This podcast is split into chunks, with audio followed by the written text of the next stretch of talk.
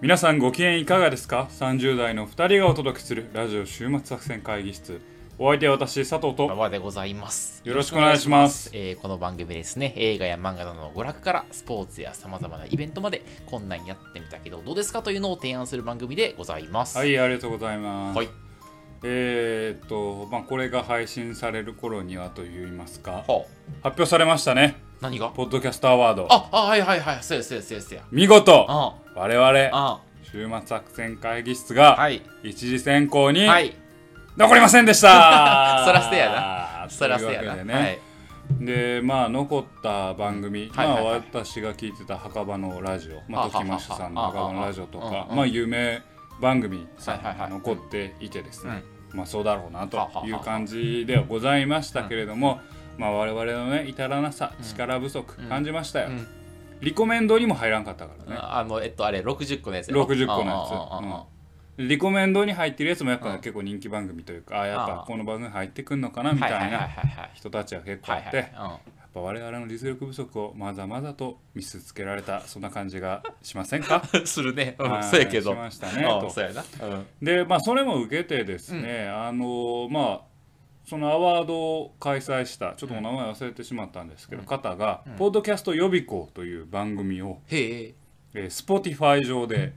配信してるんですよそんなんあんのはい、あるんです予備校予備校こうやったら人気出るってみたいなのを教えてくれはるのそもそもラジオの作り方とはほどういうふうに作れば魅力的なコンテンツになるのかとうあら。いうのを、まあ、トークテーマに、えー日本あの「オールナイトニッポン」のプロデューサーとかを、うんうんうんうんまあ、招いへて、ーまあまだあの3話だけだけうどんうんうんうん。トークをして、あらまあ、どういった面白いコンテンツを作れるかっていうのを語り合うと面白そういやん。うようう、んなあ、番組なんですよね。でそれを聞いててあうんなるほどなと聞いたん聞きましたうん3話とうんも。データデータ。やっぱ俺らにも足りてないところいっぱい俺らにもというか俺らに足りてないところばっかりやったなあ、と。ほんと。でな例えば、うん構成構成。だらだら喋ってるように見えても、う構成をきっちり実は実際のラジオ番組はね、う作ってるとあ、そうなの。実際30分だらだら喋るような番組で、うん。あえー事前準備が1時間やっとるとあ、ああ、ああ。はい台本があってはいはいはいはい。大きくこの話はここで話そうかっていうこあの流れがあってあまあ、要は大きい、えーストーリああ、ああ、あ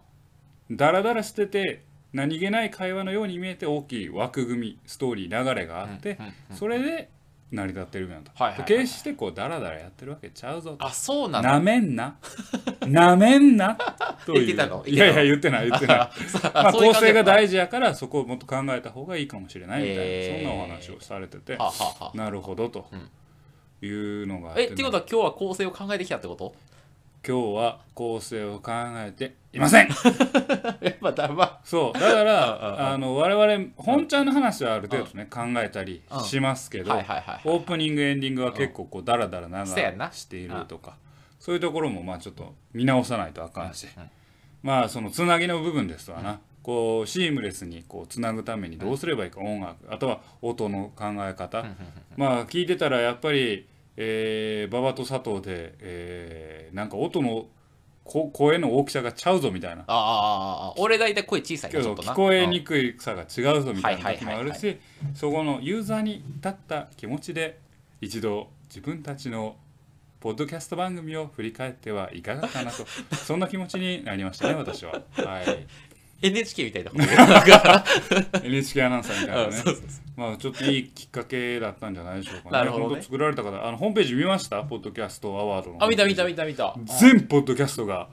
リンク付けで並べられててあ、ほんほんほんほんほん。我々週末作戦会議室もあってはいはいはい。ポチって押したら我々のホームページに飛ぶっていうあ、飛ぶの、うんあ、あの、ブログあブログにあ、飛ぶブログに飛ぶの飛ぶようになってるあそうなの。へうんえ。だからまああ、ねそこまでやって、まあ、はじ初めてねまだ発表はいつか忘れちょっと忘れちゃいましたけど、うんうんうんうん対象がね決まるのでなるほど。ちょっと期待してみ見守りたいなとね、で来年こそはというか、まああ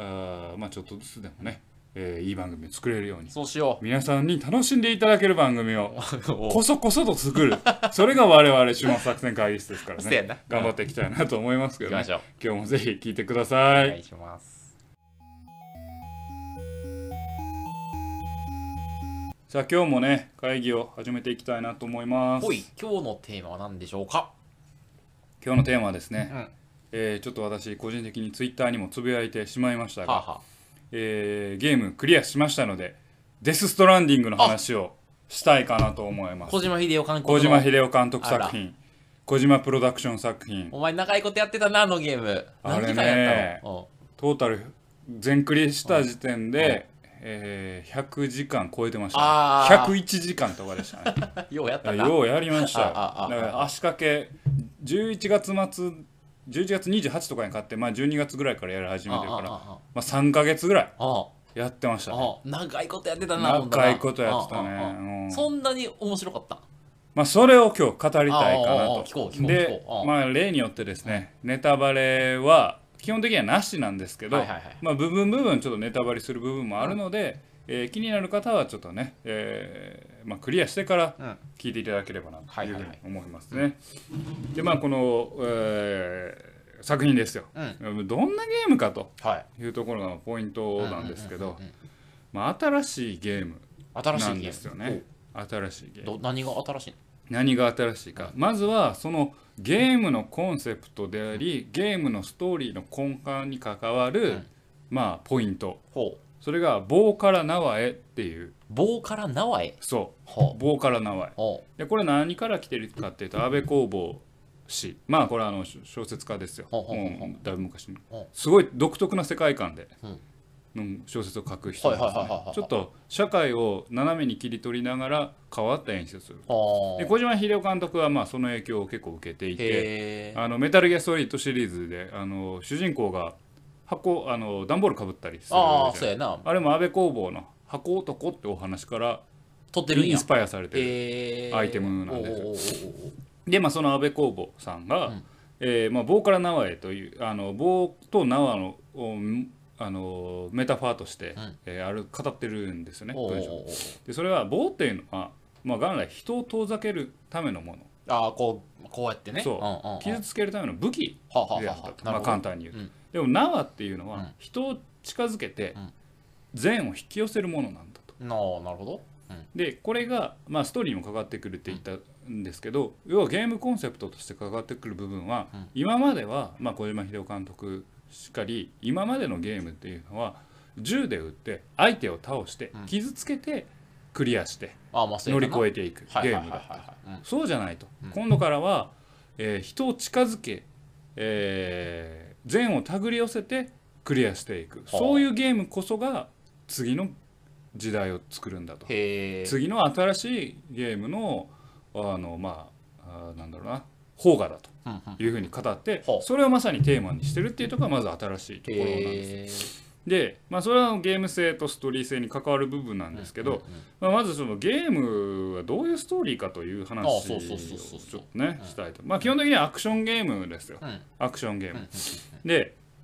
えー主人公はサムという主人公がいサムて舞台はアメリカなんですよ近未来のアメリカあ近未来だね近未来、まはあ、いだいぶ未来かなうん2000何十年か分からんけどはいはいはいで、えーある時アメリカにですねデス・ストランディングという、まあ、現象が起きてうん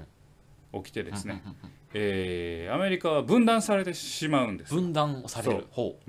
大量に人がまあ死んだりうああして戦争みたいなやつ戦争というかまあそのデス・ストランディングとは一体何なのかうんをこう追っていくっていうのがあのお話のまあーあ、根幹ではあんねんけなるほどどねはいはいはいはいそのまあデス・ストランディングとまあちょっと分かりやすい例えで言うと、えーエヴァンゲリオン」ですよ。えエヴァンゲリオンあうんえ人類補完計画的な感じ あ違あう違違うう違うななんやねんなんやねんあのーあれですよ。えーセカンドインパクトみたいなのが起きては人間がまあ結構減ってしまってアメリカあ大陸あねあなるほどでアメリカ大陸の各地各地に人が点在するというような状況になってへえ陥っているんですよねああああああでそのアメリカをおーもう一度、まあ、人が分断された社会をもう一度つなげほうほう大陸をつなげ一つの国家として、えー成り立たせると、うんそういう使命を帯びたサムが、えー各地を回りながら人を人をつなげ、はえー国を取り戻していく人の生活を取り戻していくとあ、ほいうようなお話の中でサムのドラマそしてデス・ストランディングとは何かっていうのを明らかにしていくそんなゲームなんですえその集落みたいなのがたくさんあるってそこうと集落みたいなのがたくさんああるんですよドラクエ形式や要はなんちゃらな村なんちゃらな村みたいなのがってあまあまあねその間は何もないなんもない、はいはいはい、そうそうそうでそんな間まあその集落というかなんか人がなんかその核シェルターみたいなところでああはいはいはいはいみんな暮らしてるのね、暮らしてるうんうんんですよ、まあ、言うたら、でその核シェルターの、まあ、代表者みたいなとこ人と会って、うんその人のあの配送依頼を配送受以けながら来配送以来人をつなげていくというおうおうそうシェルそこター長のからそうシシェェルルタターー長から長からシェルター長から そうでポイントはまたそのつなげるっていうところでほうほうほうほうほそのまあ人と人をつなげるために、うん要はけ前ちょっとデストランディングの話そ少し言いましたけど、うんうん人間に例えるんだったらあるところの器官あるところの器官、うん内臓と内臓を血管でつなげていく、うああはいはいはいはい要はアメリカという国、まあ、分断されたアメリカどういう状態か血管がない国になってるんあああですよの血流というか血流そのというか物流がないからない国都市と都市の間でそうあははははでそこをつないでいくとなるほどだから各、まあ、シェルターのおー人々の配送依頼を聞きながらそれ都市と都市をつなげていって、シェルターとシェルターをつなげていって、大きく国を再生させるというような物語なんですよ。で、まあ、ここのポイントっていうのはですね、多分あのーまあ、小島監督ご自身が、えーコナミから独立されてああ今回ね、ううんん独立されてで何にもないところからこのゲームを立ち上げた、はいはいでそのこのゲームを立ち上がる中で何が大事だったかっていうと人と人とのつながりだったんだと、最初4人の狭い事務所から全ては始まったんだと、でそこから今までの縁とかつながりっていうのでエンジンを手に入れたり、うん役者に出てもらったりはしいはいはいては大きく楽しいゲームができてなたるほどそういうつながりをつなげていくことで大きいものを作っていく、いうんうんうんそのまあなんだろうな本人の生き方を反映させたようなゲームになっているなとるほど。いうようなところなんですよね。うんうんでまあゲームでこれもネットもつながってるゲームなんですけど、あの面白いのはネット通信で協力して助けるん戦うあの進めるんですけど、うんうんうんえー協力する相手は見えない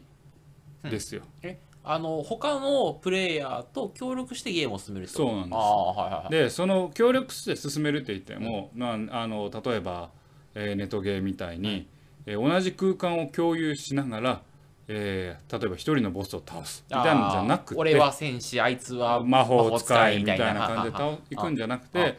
誰かが誰かのために、えーそこを通る誰かのためにアイテムを残したりはあそこを通る誰かのために施設を作ったりはあはあはあ武器を置いておいたりっおうおうおうていうような間接的なつながりなるほど。っていうのを初めて提示したゲームなんです。ここれはストランドゲームと言われてる一番のそのゲーム性の新しさなんですよね。ゲームやってて道端になんか道具が落落ちてる時があってある拾うんやけどそれはももともはとあるんじゃなくて他のプレイヤーが作って置いてくれた置いてくれたあのあでゲーム上の施設であったり、うんえーまあ、避難所みたいなのもあるんだけうんうんうんうどそのん避難所みたいなのも誰かどこかの見えない誰かが作ってくれたものはあであったりするだからなほどは緩くでも確実に誰かとつながっているいはいはいはいでその見えない誰かの助けまあ絆うんによってゲームがやりやすくなったり、ううーんまく進行できるというようなそこのストランドゲームっていう新しいゲーム性を生み出したところっへーていうのながるほどここのゲームの新しいところかなというふうに思いますほうね。ほうほうほうほうでまあその、まあ、分断さされた社会をつなぎ直すっていうのはまあもともとあの小島監督が、えー社会風刺というか、うんえー社会テーマを大きく入れるところからまあ今の世の中ねえーまあアメリカの大統領、まあ、トランプさうんんであったら壁を作って、うんえーメキシコと国境を、まあ、分断させろと、はいはいはいそういうまあ分断っていうのが多分メタモチーフにはなっていると思うんですよね。でそんな時代においはいはて、えーなお人と人とをつなげるはあっていうところが大きいテーマになっているところかなと思いますね。高尚なゲームねなんか話まをあ、聞く小に島監督のゲームは割とテーマ性が深いと思うんですよへーはいはいはいはね。いいつも、まあ、メタルギアシリーズも、うんあのこの「デス・ストランディング」にも継承されてるんですけど、やっぱり父と子ほうお父さんと子供お父さんと子供、でこの多分ねこの「父と子」っていうテーマは多分あのこれ前もちょっとお話ししたかもしれないですけど、うんうんうんうん小島監督ご自身がお父さんを若い頃に亡くされてはいはいはいはいるんですよね、うんだからそこのお父親像みたいなものを多分ゲーム作品を通じてどこか伝えようとしているというかなるほど、はいはあー出そうとしていて今回もやはり「父と子」っていうテーマはかなり大きい大きいというか重要なテーマにはなってい、なるますほど、ね。あとは社会と個人っていうのもテーマで社会のために子を滅するかうん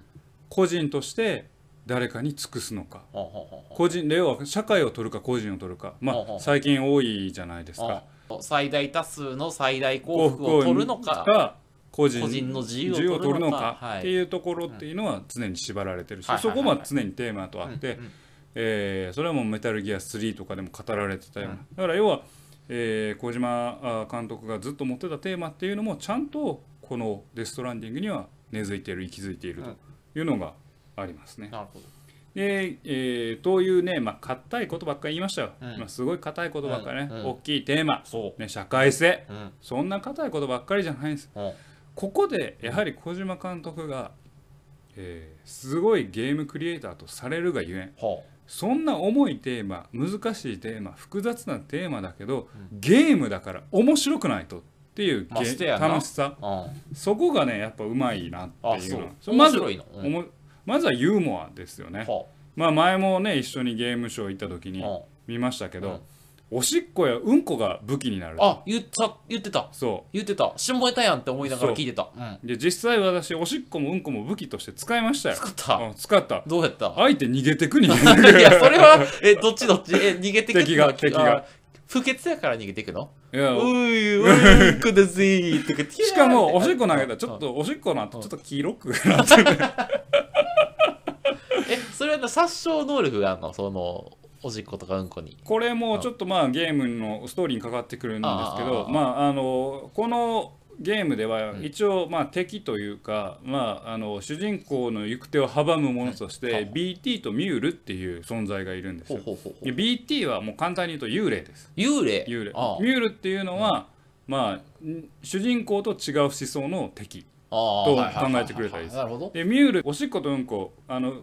もともと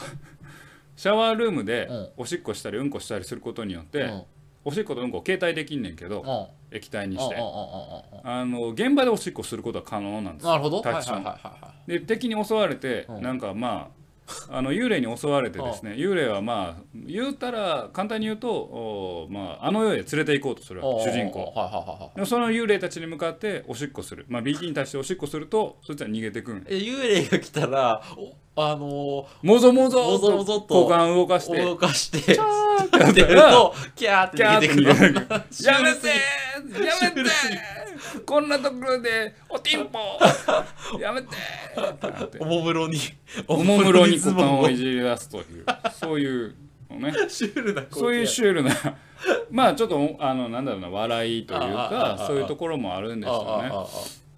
であのまあ、ゲームとしてその繋いでいくだけっていうのはアクション性が多少た足りないかなと思っていたら、そのまあミュールと戦いであったり、えー BT との戦いであったりっていうようなアクション性もまあもちろんあってですねでここも面白いのは、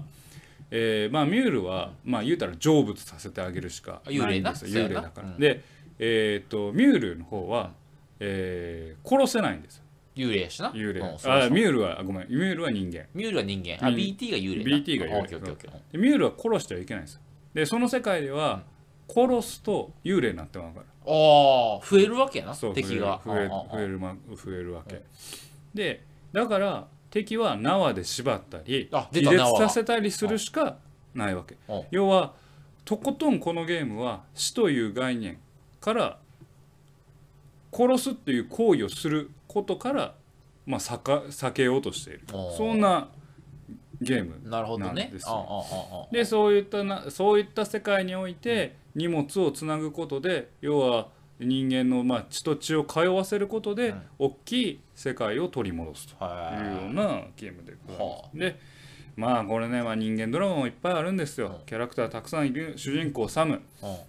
あの他ねすごいいろんな主要キャラいるんですけどそれぞれが出てくるキャラみんなが業を抱えてるんですよ業を抱えているそう何か人悩み生があるってことまあな簡単に言えばね人簡単に言えばね生のああ簡単に至極簡単に言えばねえなんなら業と悩みはどう違うの例えばどんなどんな業がある業はもう罪みたいなもんです、罪なの、うんえ、罪罪例えばどんな罪ちょっとそれはもうネタバレになるかえちょっらと一個ぐらい罪いやいや例えば自分のせいで大勢の人を殺しなくしてしまった自分のねあーそれは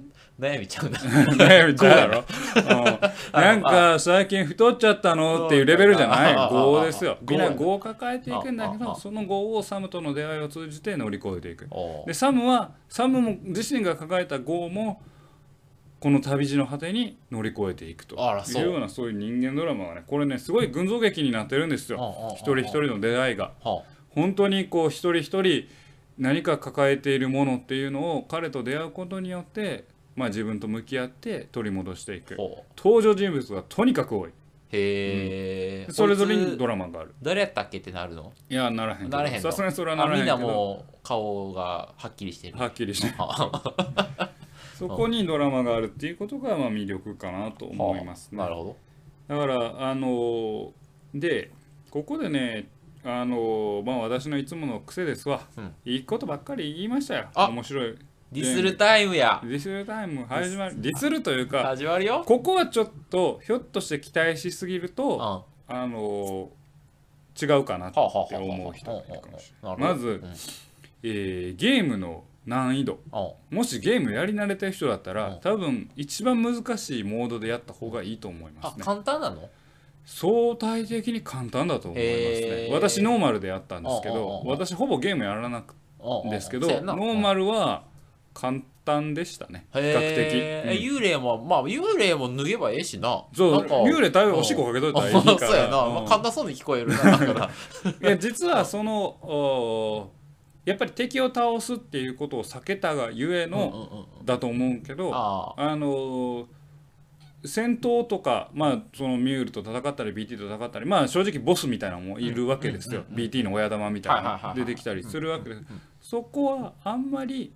えーまあ、めちゃくちゃ難しいかというとやり慣れてる人からするとあんまり難しくあはーないのかなるほどね思いますね。あとはまあやっぱ小島監督作品なので、ムービーは結構長い部分がありますね。ラストはまああの最後、まあ、ラストの、まあ、ボスというか一番強い人を倒して、あこれで全クリアと思ったら、そこからムービーが1時間ちょっ1時と間もあんの続きましたね。映画やん映画です。簡単な一簡単な時間もあんの1時間弱ぐらい続きました。すごいねそっからうん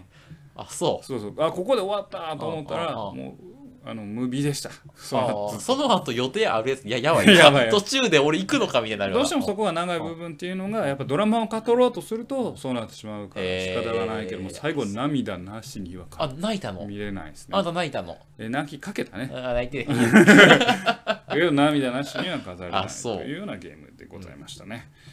ということでね、まあ、もっと細かいところとかネタバレもしつつ話したいんですけど、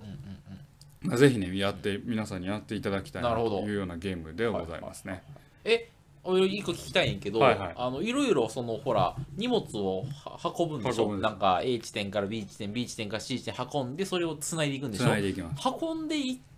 くことで何かそのなんていうのなんていうの気づきはあったの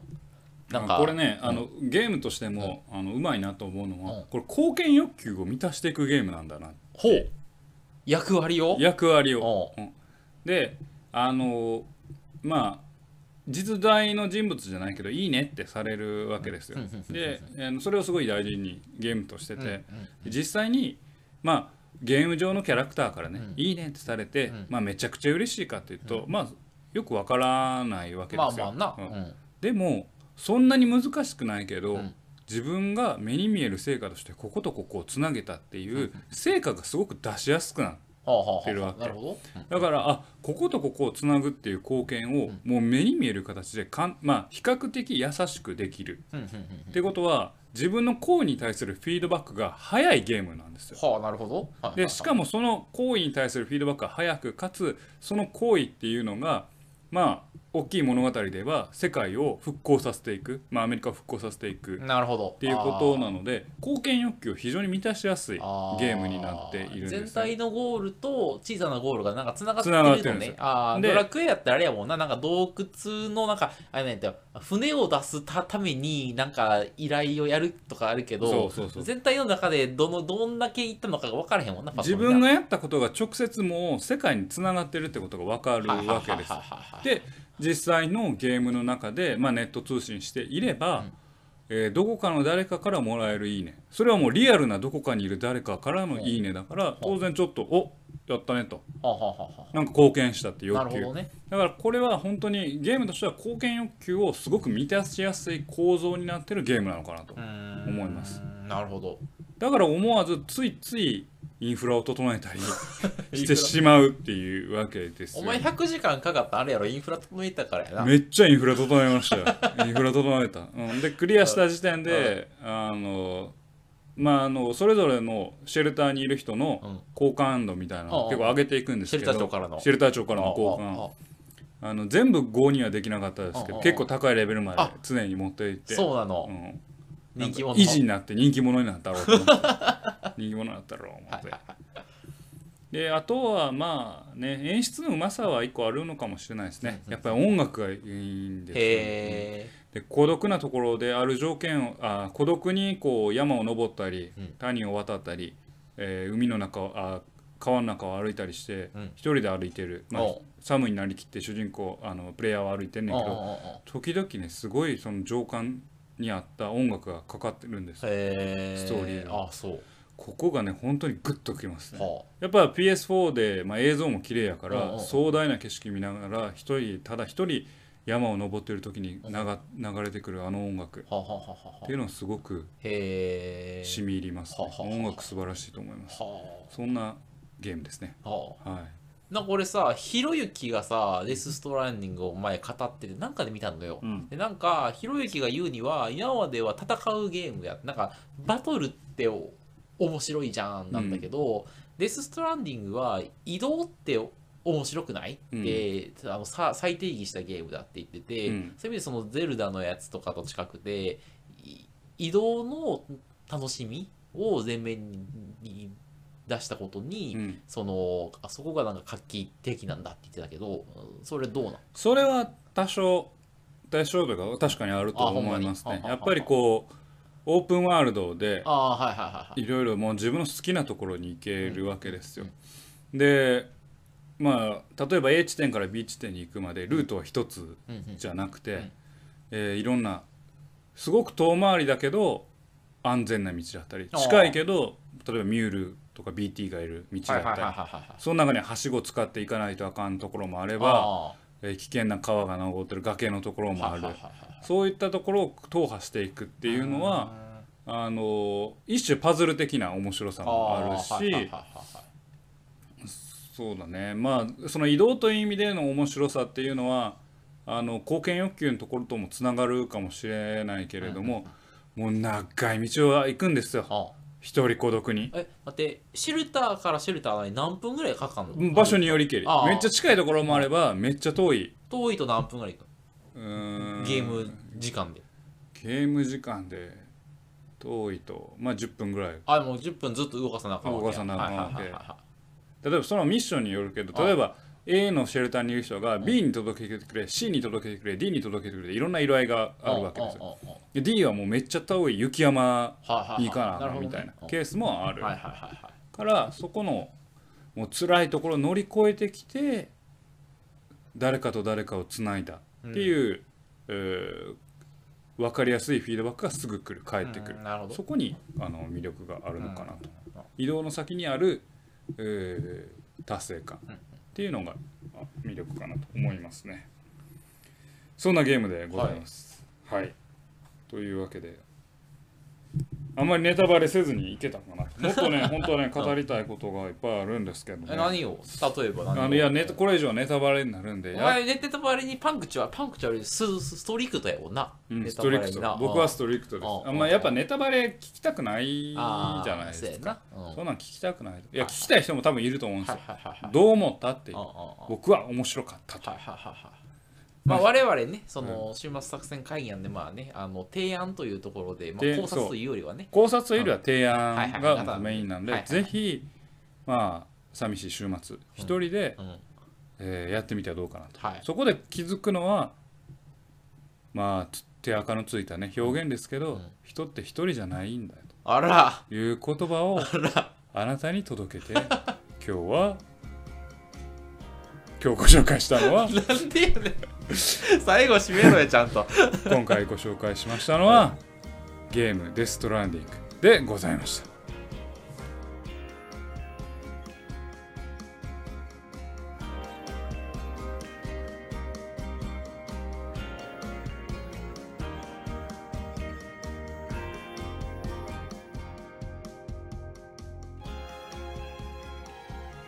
週末作戦会議室でお便りをお待ちしております。お便りは、ポッドキャストのメモ欄に記載されたリンクよりアクセスいただき、終末作戦会議室ホームページ、メールフォームよりお願いします。またツイッターもやっています。週末作戦会議室でぜひ検索ください。お便りは Twitter にいただいても結構でございます。はい、ありがとうございます。はい